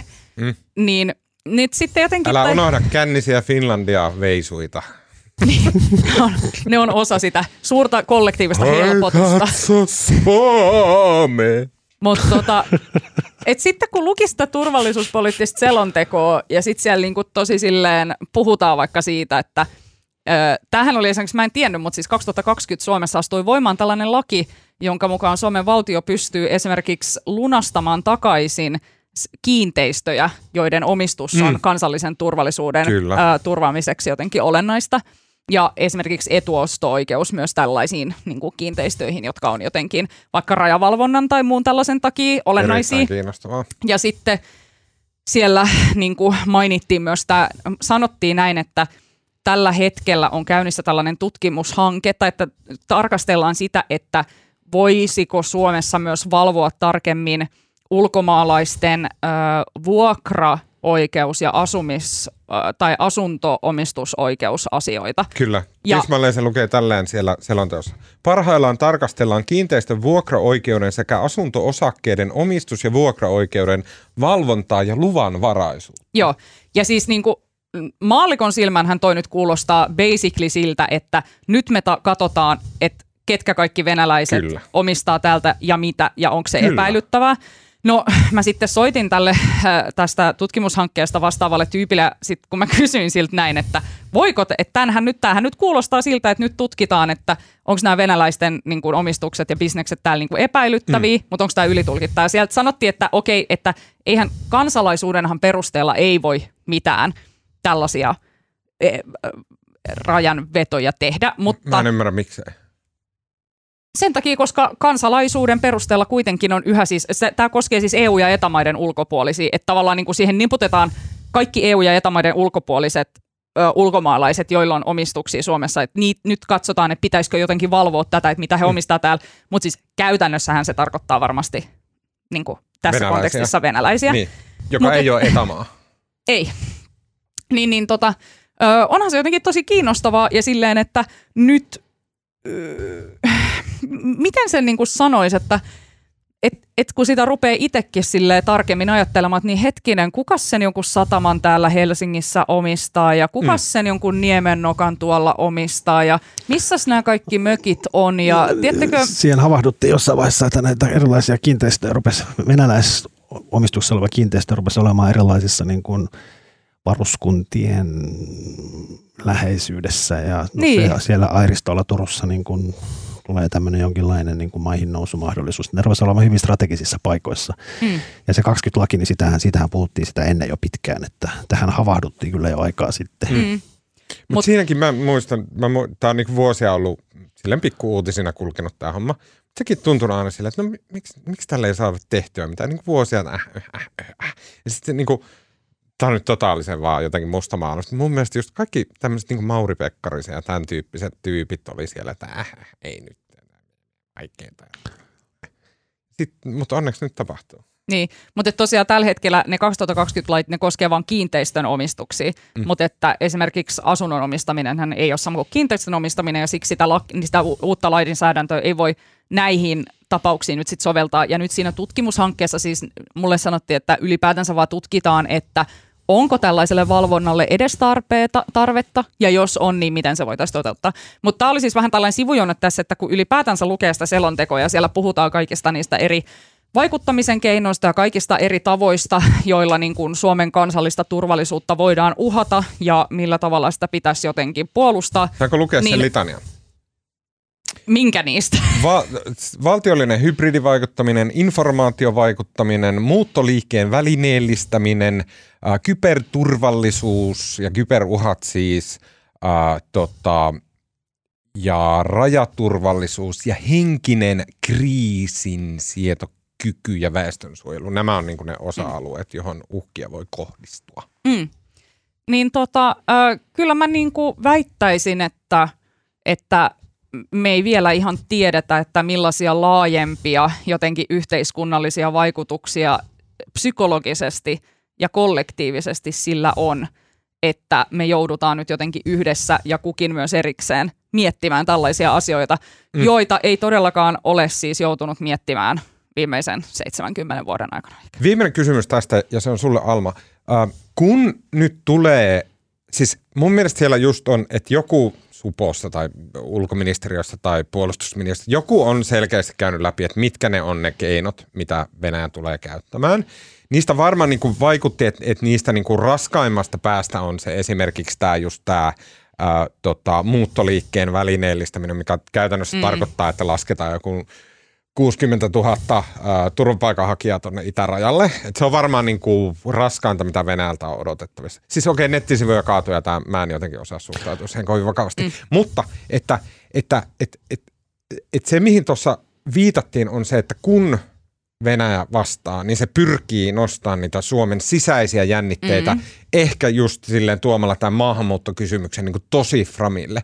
Miten sä, Alma, ajattelet, että esimerkiksi – meidän joko mediassa tai meidän silleen niin kuin sanotaan Twitteriä käyttävinä ihmisinä tai meidän niin kuin Instagrammaavina ihmisinä, miten meidän pitäisi suhtautua siihen, että, että nyt kun rupeaa kierrokset sitten yhtäkkiä nouseen, pitäisikö meidän jotenkin niin kuin isänmaallisesti olla maltillisia tai jotain tälleen? Joo, ja sitten mun mielestä pitäisi olla avoimia jotenkin siitä ja sille ehkä itsekin pysyy jotenkin sille höhöllä ja hereillä siitä, että, että ö, ei ei lähde vaikka just silleen niin kuin, kirjoittamaan tai reagoimaan sillä ensimmäisellä reaktiolla, mm. vaan odottaa hetken ja reagoi vasta vaikka sillä toisella fiiliksellä, mikä mm. sieltä tulee. Ja sitten tietysti mediassa niin olisi tärkeää mun mielestä tavallaan, eh, meille, meillähän tulee hirveän tärkeäksi ensinnäkin se, että me pystytään sanottamaan sitä, että mitä täällä taustalla on, että pystytään jollakin tavalla tunnistamaan, että mitkä on niitä Venäjän vaikutusyrityksiä mm-hmm. ja tavallaan vääntämään rautalangasta enemmän sitä, että tässä kysymyksessä ei nyt varmaan primääristi ole kyse maahanmuutosta, vaan tässä on kyse Venäjän vaikutusyrityksestä. Niin. Esimerkiksi näin. Ja sitten toisekseen jotenkin silleen ehkä painottamaan myös sitä, että, että se, se on hankala kysymys just toi isänmaallisuus siinä, että voiko sitten, koska kuitenkin meillä on mielipiteen vapaus mm. tässä maassa ja sananvapaus ja, ja on poliittinen se vapaus. aika nopeata, jos mä laitan, että hei toi pelaa Putinin pussiin, Joo, että ei kannata, niin se kuluu niin, sille viikossa niin, Koska että onhan ihmisillä ihan aidosti myös niin kuin oikeita mielipiteitä niin. ja silleen ei ne varmaan välttämättä kaikki ole mitään Putinin mielipiteitä, mm. niin, niin pitäisi jotenkin, että miten me pidetään huoli siitä, että just, että sellaista jotenkin avointa kansalaiskeskustelua ja kansalaisyhteiskuntaa mm. ja poliittista mielipiteen vapautta ei jyrätä sillä. Kyllä. Mä haluan nyt kumminkin alleviivata kaikille kuulijoille, että kaikki varmasti tajus, että mä suoritin oman isänmaallisen velvollisuuteni tuossa alussa, kun mä poistin siitä sun litaniasta sen Medvedevin täysin idioottimaisen uhkauksen, joka on kuultu sata niin. kertaa, jos ei ole mitään uutta. Just näin me ei, toimitaan, ei. pidetään Peltomäki aisoissa. Niin, Just näin. Tällä pelottelulla. Medvedev on nimenomaan, se, sehän on niin, niin semmoinen niin jotenkin nyhyvöoloinen tyyppi. No sehän on muuttunut ihan täysin. Plus se näyttää Petteri Orpolta, ne on ihan identtisen näköisiä. Mun mielestä siinä on jotain sisäisesti koomillista aina kun Medvedev No niin, nyt mennään eteenpäin. Joo. No niin, okei. Okay, uh, tota, mä nyt, no niin. Viimeinen kysymys, koska tämä oli lukijakysymys, niin mä haluan kysyä. Mun mielestä oli todella hyvä.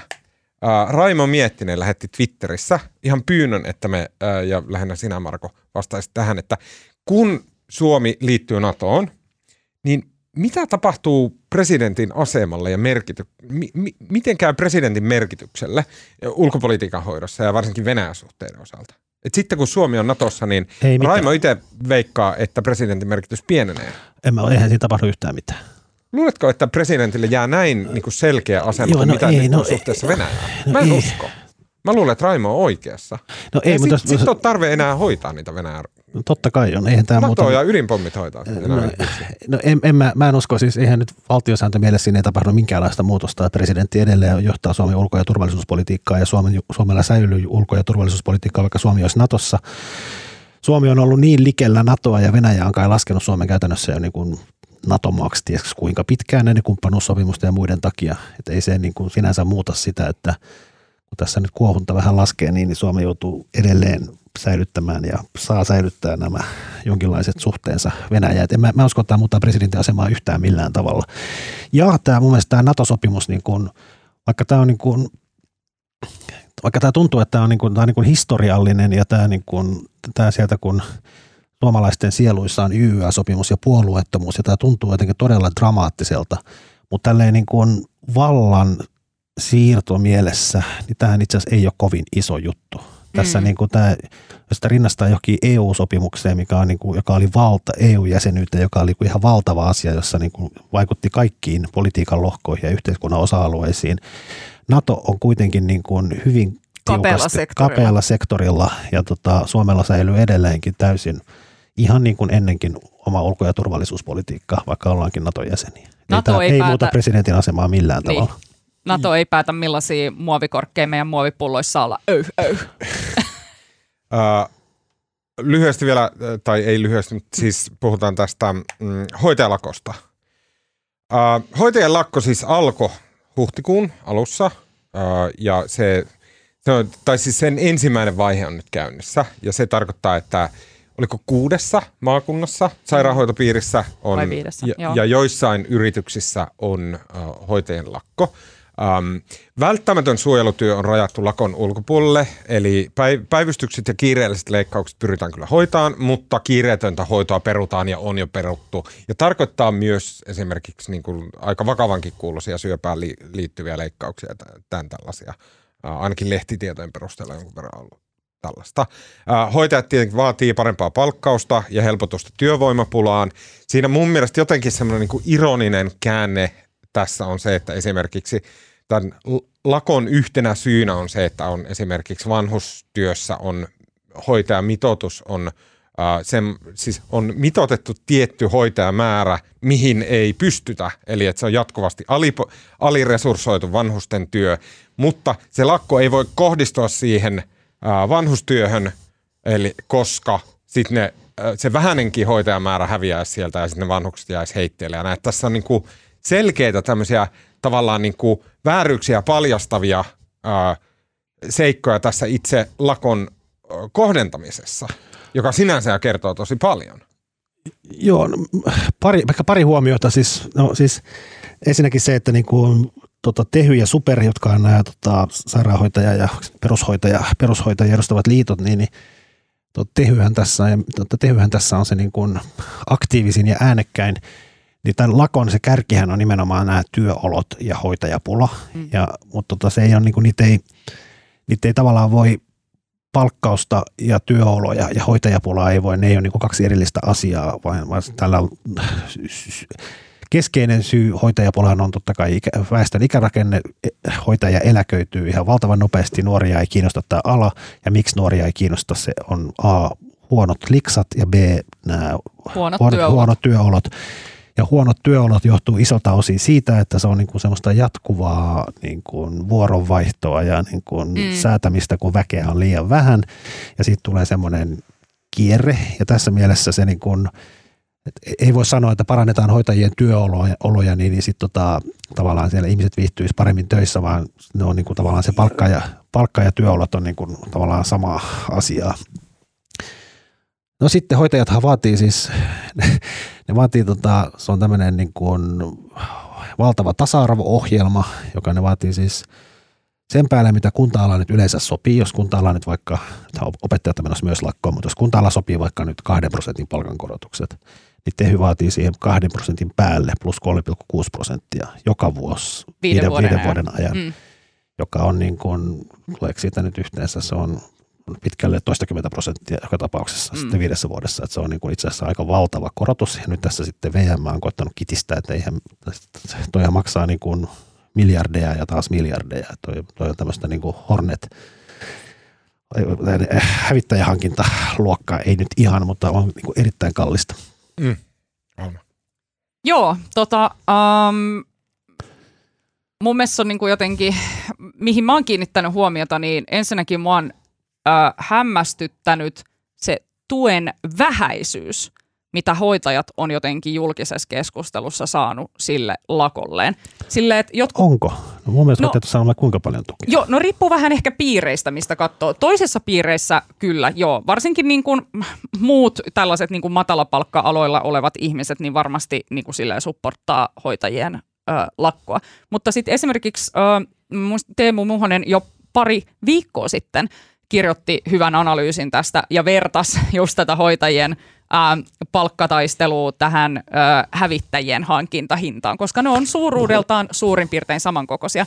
Ja siellä oli kommenttikenttä täynnä miehiä sanomassa, kuinka heidän mielestään hävittäjät ovat tärkeämpiä kuin hoitajat, ja jos jomman kumman pitäisi valita, niin totta kai hävittäjän. Se on varmaan se F-35 hoitaa niitä papparaisia, kun niiden lonkat murtuu, että se on varmaan just näin. Niin sillä, ja sitten siellä puhuttiin kaikkea, että, että selvästi niin kuin ensinnäkin tulee se fiilis, että ihmisillä ei ole ymmärrystä siitä, että millaista se työ on. Mm. Että, että joku siellä on sille, kuinka raskasta tuollainen työ voi nyt olla.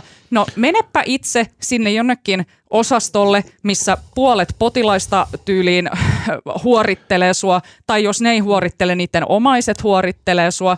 Sä teet sitä työtä silleen sellaisissa vuoroissa, että sulle ei ole minkäänlaista omaa elämää – sä joko, jos sulle ei ole lapsia, niin sulle ei ole varmaan mitään mahdollisuuttakaan edes deittailla ketään ja harkita sitä perheen perustamista, koska sä oot jatkuvasti jossain väärässä vuorossa ja yötöissä ja nukut päivät. Et jotenkin... Ja sitten kaikki on aliresurssoitu. Ja kaikki on aliresurssoitu ja hirveä Sen verran sanoisin, sanoisin, että ei vaikka Helsingin Sanomien keskustelupalstaan totta kai niin kuin kansan, kansan ääniä kansan edustaa ääni. kaikkea, mutta ei se kyllä edusta. Se ei edusta, se edusta koko... Koska kaikki kyselyt, kaikki kyselyt on tehty, niin suomalaiset Joo. tukee niin kuin itse asiassa hyvinkin yksimielisesti tota, sitä, että varsinkin nyt vielä koronan jälkeen me olemme, että luvut on vielä kovemmat. Ihmiset mm. arvostaa hoitajia ja ihmiset haluaa niille enemmän liksaa. Ja se on, mutta se, ehkä se kysymys näin. tulee, niin kuin, jos estetään näin niin kuin abstraktina, Joo. haluatko hoitajille lisää liksaa, mutta jos se kysymys muotoillaan niin, että haluatko että verotuksesi kiristyy niin mm. ja niin paljon, niin sitten se vastaus saattaisi olla eri. Mutta niin. tota, tai ja. mistä otetaan pois, mutta joka tapauksessa kyllä niin kuin hoitajat saa, on saanut tälle lakolleen tukea. Mutta tota, se, mutta sitten sanon vaan, palataan sitten, musta tämä lakko on todella omituinen, palataan sitten niin. siihen. sitten mun täytyy, että toinen asia, mihin mä oon kiinnittänyt huomiota on se, että ö, jotenkin sitten myös paljon puhutaan siitä, että potilasturvallisuus vaarantuu tämän lakon takia niin tota, ö, potilasturvallisuuden vaarantumisesta ollaan puhuttu viimeiset 15 vuotta. Mä vähän googlettelin tänään, niin muun muassa vuonna 2007 on Helsingin Sanomat kirjoittanut artikkelin, jossa sanotaan, että potilasturvallisuus on vaarassa hoitohenkilökunnan aliresurssoinnin ja uupumuksen ja väsymyksen ja niin kuin työn, huonojen mm. työolojen takia. Eli tää, tässä ei ole mitään uutta auringon alla – ja se, että nyt jotenkin sanotaan, että potilasturvallisuus vaarantuu, niin ö, eikö se ole ollut myös vaarassa niin kuin sille koko viimeisten parin vuoden aikana koronapandemian aikana, kun ö, tota, tota, sairaaloissa on joutu, jouduttu tavallaan tekemään kaikki eri toimenpiteitä, jotta saataisiin koronapotilaat eristyksiin muista. Ja koronapotilaiden tehohoidon takia on jouduttu muita ö, potilaita siirtämään pois jonoista ja muita. Että se on jotenkin vähän sellaista, niin miten mä sanoisin, tämä tämä, tämä potilasturvallisuus jotenkin käsitteenä nyt politisoituu mun mielestä vähän epäreilulla tavalla. Sitten tota, jos lähdetään nyt tähän omituisuuteen, niin, niin siis ehkä se niin kuin, nämä on pari, pari vähän hajanaista huomiota, mutta siis ensinnäkin se, että niin kuin, sitä lakko on kestänyt jo sieltä huhtikuun alusta ja myös ennen sitä tässä on viimeiset niin kuin, viimeinen vuosi on tiedetty, että, tota, mm. että tota, hoitajat, tässä tulee, tulee hyvin todennäköisesti työtaistelu. Ja sitten niin ensimmäinen huhtikuun alusta on oltu lakossa. Tässä ei ole tapahtunut yhtään mitään tässä sovittelussa. Tämä on niin kuin, mm. Tämä niin, on niin kuin, ole aivan täysin tällä hetkellä pattitilanteessa? On, ja on tämmöisiä niin kuin absurdeja, absurdeja niin kuin tilanteita, että niin kuin nyt perustettiin semmoinen sovittelulautakunta, jonka tehtävä olisi niin kuin tavallaan – kun osapuolet, työnantaja ja työntekijät ovat niin kaukana toisiaan, tulisi tämmöinen lautakunta, missä on tämmöisiä viisaita ihmisiä eri yhteiskunnan taholta, jotka sitten niin. saisivat tätä asiaa soviteltua, mutta ne muun muassa unohti kertoa tästä tehylle, ja sen takia mä sen takia mä kysyisin se toi Milla-Riikka Milla-Riikka Rytkönen harmaa Rytkönen, repinen Milla-Riikka Rytkönen tota, kun mä Instastoriesissa niin, niin perjantaina niin kuin siellä tota, kertoo näkemyksensä siitä, että kiva, että hän lukee tota, lukee lehdestä, että tämmöinen sovittelulautakunta on perustettu, mutta ei sitä niin kuin toiselle osapuolelle ole kerrottu sanallakaan. Ja, ja tämä on ehkä vain niin pikku esimerkkinä siitä, että niin kuin, ja sitten niin ja sit samaan aikaan tässä on niin kuin, tota, sit Aki Lindeen peruspalveluministeri, jonka niin kuin näpeessä tämä on, ja Lindeen nyt niin kuin hyvin voimakkaasti ajanut tätä tehyn kutsumaa pakkotyölakia, eli tavallaan pakotettaisiin mm. hoitajat töihin. Ja vielä niin kuin tiistaina Lindeen Lindeen sanoi, että tämä on niin kuin välttämätön.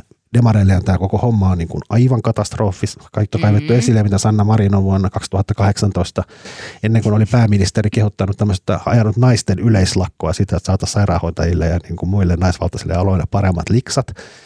Ja nyt sitten SDP-puheenjohtaja Sanna Marin vaan toistelee kuin papukaija, että tämä on työmarkkinaosapuolien asia. Mm. Eihän tämä ole niin millään tavalla työmarkkinaosapuolien asia, koska se on julkista rahaa ja ensi vuodenvaihteesta eteenpäin, niin, niin sairaanhoitajien liksat maksaa vielä valtio. Tämä on niin kuin nimenomaan tästä, tämän asian, tämä ei ole työmarkkinaosapuolta, tämä ei ole työnantajien, kuntatyönantajien ja työntekijäliittojen välinen asia, vaan tässä on niin kuin valtio mitä suurimmassa roolissa, kun valtion rahoista, verorahoistaan tässä on kysymys ja valtiohan tämä pystyy ratkaisemaan. Sitten Aki Lindeen oli tistahiasti säätämässä tota, tuomassa valtioneuvoston istuntoita pakkolakia, millä olisi pakotettu hoitajat töihin. Sitten tota, sit olisi tullut katastrofi, siellä osa hallituspuolueesta ilmoitti, että ainakin vassarit ja vihreät, että ne äänestää sitä vastaan. Sitten demareidenkin ministeriryhmä olisi varmaan hajonnut, niin sitten yllättäen sitten Aki Lindeen tulikin toisiin ajatuksiin, mm. todennäköisesti saatuaan soiton Sannalta, että ei hän tuokkaan sitä. Ja nyt hän on tuomassa sitten taas ehkä ensi viikolla sen – ja niin kuin, tämä repii nyt niin kuin, tämä repii demareita, tässä rupeaa kohta olemaan, niin kuin nyt on tasan vuosi vaaleihin, ja tämä on niin kuin nimenomaan demareiden keskeisin äänestäjäryhmä on niin kuin julkisella sektorilla työskentelevät naiset. Tässä niin kuin potkitaan nyt, niin kuin, jos jollain pakkolailla lähdetään niin kuin murtamaan demareille pyhää lakko-oikeutta, ja B, kohteena on vielä nämä julkisen sektorin mm-hmm. pienipalkkaiset naiset, niin tässä on niin kuin demareille täydellinen poliittinen pommi käsissä, ja sitten samaan aikaan niin kuin, tota, pitäisi, Sanna Mari vaan toistelee, että tämä on työmarkkinaosapuolten välinen asia, mutta tosi kiehtova nähdä, mitä tässä tapahtuu. Ja kiehtova nähdä, että milloin ne rupeaa sitten oikeasti niin kuin neuvottelemaan. Kun nyt on, tässä on nyt kuukausi tälleen vaan pyöritelty peukaloita ja kävelty ympyrää ja ihmetelty ja odotettu, että ilmeisesti valtio tekisi jotain. Niin, koska niin kuin nyt mua kiinnostaa tässä se, koska toi mitä sä just puhuit, niin siitähän vaan paistaa sitten nimenomaan läpi se, että tämä koko lakko ja tämä show on teatteria ja kaikki tietää, että se on teatteria, niin sitten kiinnostaa vaan, että ö, kuka se on sitten se fat lady, jonka täytyy laulaa että tämä teatteri purkautuu. Tavallaan, että tämä opera saadaan päätökseen, koska jos tällä hetkellä kaikki näyt, tavallaan niin kuin, okei, tuntuu pahalta sanoa, että kaikki näyttelee lakkoa, koska se on ihan oikea lakko ja ihmiset oikeasti ei ole, niin kuin, ei mene sinne töihin, mutta jos tämä ei kerta ole niiden työmarkkinaosapuolten välinen asia, jonka ne voi keskenään selvittää, niin kuka se on se taho, onko se sitten hallitus, jonka täytyy nyt vaan sitten tulla ja laittaa stoppi tälle? Tai jotenkin, no, no siis jotenkin siis tämä, on, siis tämä, on, tämä on työnantaja- ja työntekijöiden välinen neuvottelu, joo, mutta koska niin kuin, no Tehy toistelee 3,6, 3,6 mm. sen peruskorotuksen päälle ja se on niin kuin, ei työnantajalla on niin kuin, ei siellä työnantaja jaa omia rahoja, vaan se jakaa niin kuin verorahoja. Niin, niin, kyllä, kyllä. Ja nyt näin. tällä hetkellä niin kuin, sairaanhoitohan on kuntien hoteissa ja vuodenvaihteessa siirtyy valtion hoteisiin, eli sen jälkeen, kun tulee sotealueet, mm. niin sen jälkeen se on suoraan – niin kuin valtion, mm. valtion ratkaistavissa. Niin. Ja, mutta ongelmahan on se, että niin kuin miten, tämähän on, niin kuin, tämähän on niin kuin tavallaan mahdoton ratkaista, koska niin kuin, tässä on nyt, sitä, nyt alkaa, Helsingissä piti alkaa maanantaina tämä opettajien lakko, nyt se kai siirtyy. Kahdella viikolla, joo mutta siis koko muu kunta-ala vaatii, että siis sairaanhoitajat on alipalkattuja, mutta onhan opettajatkin. Mm. Varhaiskasvatuksen opettajat, niin kuin, liksat on niin kuin aivan katastrofaalisen surkeet. Mm. Ja niin kuin, kyllähän tässä niin kuin kuntasektorilla on naisvaltaisia aloja niin kuin muitakin, jotka ansaitsivat tämmöisen niin kuin tasa-arvokorotuksen. Mm. Ja nyt jos niin kuin Tehy saa tämmöisen niin kuin jättikorotuksen, niin, niin kyllähän sitten nämä muut vaatii samaa. Ja sitten jos kyse oli, äsken oli kyse niin kuin hävittäjä koko luokan investoinnista, niin kohta meillä on niin kuin kaksi tai kolme hävittäjälaivuetta kyseessä. Okei. Okay. Mä oon aiemmin tunnustanut sen, että mä en kiinnosta työmarkkina-asiat ollenkaan. Mä en tiedä miksi, siis niin mä, mä ymmärrän, että ne on tärkeitä ja sille jos siihen pääsee sisälle, niin se olisi wow, mitä Game of Thronesia ja näin, mutta se on jotenkin, se on niin, se on niin uuvuttava ajatus, että pitäisi opetella kaikki se. Joten mä oon vaan päätynyt, mä oon sitä mieltä, että meidän pitäisi aloittaa Suomen suurimmista firmoista, takavarikoidaan niiden hallitusten jäsenen kaikki omaisuus, jaetaan se sairaanhoitajille ja edetään niin kauan alaspäin mm. firmoissa ja hallitusten jäsenissä ja heidän omaisuudessaan, että kaikki kulut on sillä katettu. Mua ei yleensä kiinnosta työmarkkina-asiat, mutta hoitajalakko resonoi, kun on niin paljon ystäviä ja sukulaisia hoitajina töissä. Ja sitten toisekseen jotenkin vaan just se sellainen tietty sellainen niin kuin epätasa-arvon fiilis siinä, että jotkut paperimiehet on, tiettäkö, vuosikymmenestä toiseen lakkoilu ja sluibailu itselleen aivan helvetin kokoisia palkkoja siitä, että ne istuu jossain tehtaassa ja painaa nappulaa. Tiettäkö, niin kuin silleen, että niin kuin, e, tekee about ei mitään mm. ja sitten saa vaan niitä palkankorotuksia vuodesta toiseen ja lakkoilee välillä ja bla bla bla. Ja nyt sitten kun on hoitajien vuoro, niin yhtäkkiä mm, sitten... Sormet korviin ja pää pes, niin. puskaa. Älä, älä, älä, älä, älä, älä. Niin, kyllähän siis UPM lakko jatkuu edelleenkin. Nyt, nyt taas sovitteluyritykset kaatui ja nyt se jatkuu toukokuun puoliväliin. Ja nyt jatkuu sitten pääsi. no niin, no niin, no niin. No niin. no niin. Uh, pääsiäisenä, kun otatte hömpsyn tota, luumuviinaa, koska se on pääsiäisen juoma. On vai? On. Tota, niin luumuviinaa otatte, se on hirveän makusta, ja tota, tarjotte sitä ehkä aidan yli naapurille, kun siinä vähän käytte pohtimassa, että miten toi puutarha pitäisi ruveta pikkuhiljaa tässä kalkitsemaan, ja mitä se nyt onkaan. Ja tota, milläs jutuilla sitten ää, naapurustoa viihdytettiin? Aloita sä. Mä voin aloittaa, jos... Aloita sä, joo. Mä haluan kehua mun kollegaa Veera Luomaahoa. Mm. Hän kirjoitti, siitä, se oli itse asiassa viime kuun lopussa, hän kirjoitti tämmöisen jutun, joka on jotenkin silleen selkeytti mun ajattelua tosi paljon. Varmaan sillä, että koska mun ajattelu oli sumeinen, niin tämä vaan sattui iskemään oikein. Se liittyy tähän Ukrainan sotaan. Juttu oli, ennustivatko realistit Ukrainan sodan? Um, Ukrainan sodan alettua HS Vision toimittaja Veera Luomahan muuttui y- kuin yhdessä yössä voimapolitiikkaan uskovaksi realistiksi, mutta vahvuutensa saattaakin lopulta näyttää liberalismi, lukee siis jutun ingressissä. Ja Veera esitteli tässä sen jutussa kaksi niin kuin poliittisen teorian, siis kansainvälisen politiikan teorian niin kuin kaksi suuntausta, joista toinen on realismi. Ja realismi on tavallaan tämmöistä niin jonkinnäköistä hobbesilaista semmoista, niin kuin, että se, jolla on eniten rautaa ja ja tota, rahaa ja voimaa ja ilkeyttä, niin se haluaa alistaa kaikki muut ja näin. Ja tälle ajattelee realistit. Että se on yksi sellainen maailmankuva, että näin maat toimii. Ja sitten sen jonkunnäköinen vastakappale on liberalismi, joka sitten taas tarkoittaa, että, että niin kuin maiden pitää sotkea asiat keskenään niin kuin toisiinsa ja linkittyä toisiin kaikilla mahdollisilla tavoilla. Ja sitten tässä Veera-jutussa jotenkin hienosti niin kuin kuvataan sitä, miten nämä kaksi eri faktiota on taistellut maailmassa ja maapallolla ja niin kuin historiassa. Ja sitten, että miten tämä niin liberalismin semmoinen suurin majakka on EU. Ja siinä kuvataan hienosti, miten EU on sellainen, että se ei yritä, sillä ei edes ole mitään rautaa rajalla ja sillä ei ole, mutta sillä on vaan semmoisia loputtomia niin loputtomia projekteja ja yhteistyöhankkeita ja, ja talousyhteistyötä ja tämmöistä ja tuommoista koordinaatiota ja tämmöistä ja tämmöistä. Ja sillä tavalla se niin kuin kontrolloi ja hallinnoi maailmaa, että se niin kuin luo suhteita ja tehdään bisnestä, tehdään tällaista tollaista, niin kuin tätä kulttuurivaihtoa ja tämmöistä ja näin. Ja se on semmoinen niin kuin liberalistinen maailma, joka toimii tällä tavalla, ja toisin kuin realistit, jotka vaan niin kuin ampuu toisia. Koskaan nämä kaksi suuntausta ei ole niin selkeästi ollut näkyvillä maailmassa ja maailman historiassa. Että kannattaa lukea toi Veeran juttu. Se jotenkin auttoi niin kuin ymmärtämään tätä, näitä niin kuin isoja makrotason asioita. Uh, juttu oli, ennustivatko realistit Ukrainan sodan? Ja sitten mä haluan kehua pääsiäisen kunniaksi mm, yhtä Suomen parhaista blogeista, eli sarjakuvataiteilija Ville Rannan uh, Mikä mua kiinnostaa eniten sarjakuvablogia.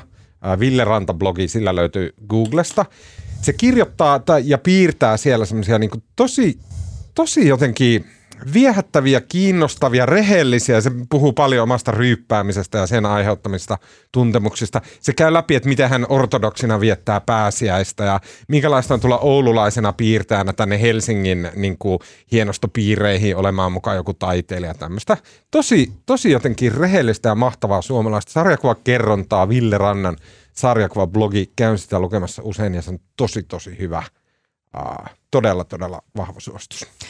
Hei, mä voisin sitten tähän perään suositella tällaista, tämä ei ole millään tavalla aikaan sidonnainen suositus, vaan tämä on vaan tällainen yleissuositus. Ja mä sain sen päähän just äsken, kun mä kuulin, kun Tuomas kertoi tästä Ville Rannan ää, sarjakuvista. Ja mä haluaisin suositella erästä toista sarjakuvataiteilijaa Villeä, nimittäin Ville Piristä. Mm, ja upea ihminen. Ville Pirisen yhdesti yhdessä paikas sarjakuva-albumit on hauskinta, mitä kukaan on suomalaisessa kulttuurissa tehnyt.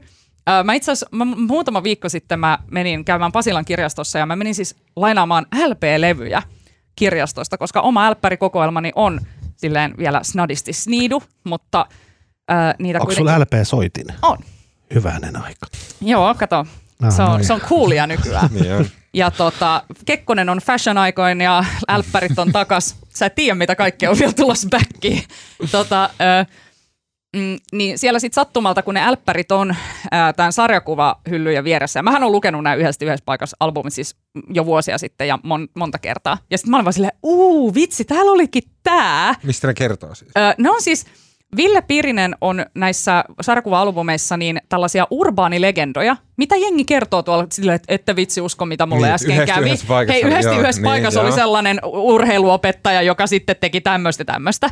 Ja se on ottanut näitä tarinoita ja piirtänyt ne tällaisiksi sarjakuvasketseiksi, Okei, että mahtavaa. miltä on mahdollisesti näyttänyt, kun yhdesti yhdessä paikassa se yksi urheiluopettaja vahingossa lasautti pesäpallomailalla sen oppilasta takaraivoa, kun ne pelas pesistä tai jotain tämän tyyppistä. Mahtavaa. Ja siis ne on niin hauskoja ja se, pi- se piirustustyyli on niin eläväinen ja upea. Ja siis mä vannon, että mä, mut, olisi varma, mut melkein heitettiin ulos sieltä kirjastosta, koska mä nauran ääneen. siis itken ja nauran ääneen, kun mä luen niitä albumeja. Eli varsinkin tässä tilanteessa, kun ollaan tälleen ehkä turvallisuuspolitiikan takia vähän psykologisesti silleen äärimmille venytettyjä ja vanutettuja, niin äh, suosittelen erittäin lämpimästi yhdesti yhdessä paikassa albumeja. No, mulla on ihan lyhyt, mä en oikein mennä keksiä mitään. Mä voisin suositella, tässä ei ole sinänsä mitään ihmeellistä. Tota, mä päätin ensin, että voisin suositella jotain lehtijuttuja, ja sitten kävin miettimään, mitä lehtijuttuja mä oon lukenut. Ja mä jotenkin, mulla on edelleen tämä Doomstrollaus käynnissä. Joo. Mä, mä, luen koko ajan lähinnä Ukrainasta, mutta Sama.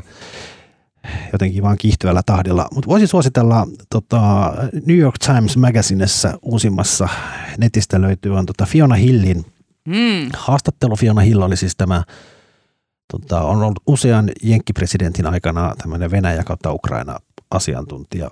Ja tota, hänen, hän on nyt lähtenyt sieltä hallinnosta ja hän on kirjoittanut kirjan ja kiertää nyt Yhdysvalloissa yliopistossa luento, luennoimassa. Ja nythän tässä jutussa, tämä on siis todella pitkä juttu, missä kerrotaan hänen elämästä ja tapahtumista, mutta tässä keskitytään erityisesti siihen tota, tähän Trumpin tota, Ukraina-veivaukseen, missä hän tota, pani, sanoi, että Ukraina ei saa apua, jos ei Zelenski kavereineen auta häntä tämän Hunter Bidenin tota, ravan kaivamisessa hänen päälleen. Ja hän vaan tavallaan käy sitä läpi. Ja mä en jotenkin niin kuin, jotenkin kun se tuntuu ensinnäkin toi koko, koko tämä Trump-sekoilu ja se Trumpin Ukraina kuvio tuntuu kauhean etäiseltä. Sehän on se sama Zelenski silloin. Siellä, siellä, se, siellä se touhusi jo silloin kuin nytkin. Kauhean jotenkin hauska, hienosti kirjoitettu juttu, kauhean informatiivinen. Ja sitten oikeastaan se, mikä mulle niin tuli, ehkä jäi siitä niin kuin päällimmäisenä mieleen, niin, niin on noin no jenkkitoimittajat kyllä niin kuin, siis joka ikinen tyyppi, jonka toi Fiona Hill tuossa haastattelussa mainitsee, että jos se puhuu jostain Bushin hallinnon aikaisesta niin kuin kansliapäälliköstä, niin nämä soittaa niille kaikille. Nämä niin kuin aina, sit siinä on aina sen perään, se mainitsee suunnilleen sen nimen, niin siinä tulee vaan lause, että jos siinä on pienikin väite jostain, että kyseinen henkilö ei halunnut vahvistaa, ei halunnut kommentoida. Totta, tässä yhdessä lehtijussa on varmaan 20 tyyppiä, mm. jolle ne on vaan soittanut tämän niin kuin, haluatko Mm. kommentoida. Ja nyt, nyt ei puhuta mistään niin isoista niin kuin loukkauksista tai häväistyksistä, vaan ihan niin kuin yksityiskohdista. Mm. Kauhe- Kauheasti ne kyllä tekee hommaa. Oliko siellä. sinulla todellakin nahkakengät sinä Niin. päivänä? vuonna Musta 90. on aina jotenkin niin mykistävä. Niin on, Ihanaa. Ihanaa. Joo. Okei, Ja Jutun nimi on siis uh, This was Trump pulling a Putin. siinä kaikki tältä erää. Kiitos Alma Onali. Kiitti. Kiitos Marko Junkkari. Kiitos. Mun nimi on Tuomas Peltomäki ja äänen ja kuvan ja kaiken muun mahtavan meille tekee tällä viikolla Mikko Peura. Uh, ja kiitos myös tyttärelleni Venlalle taustatoimittamisesta. Kiitos. Kiitos Venlis. Uh, ja lähettäkää meille palautetta at uutisraportti ja kuullaan taas ensi viikolla ja hyvää pääsiäistä, joka on juhlapyhistä hienoin ja kaunein ja pidän siitä suunnattomasti. Hyvää päästä kaikille.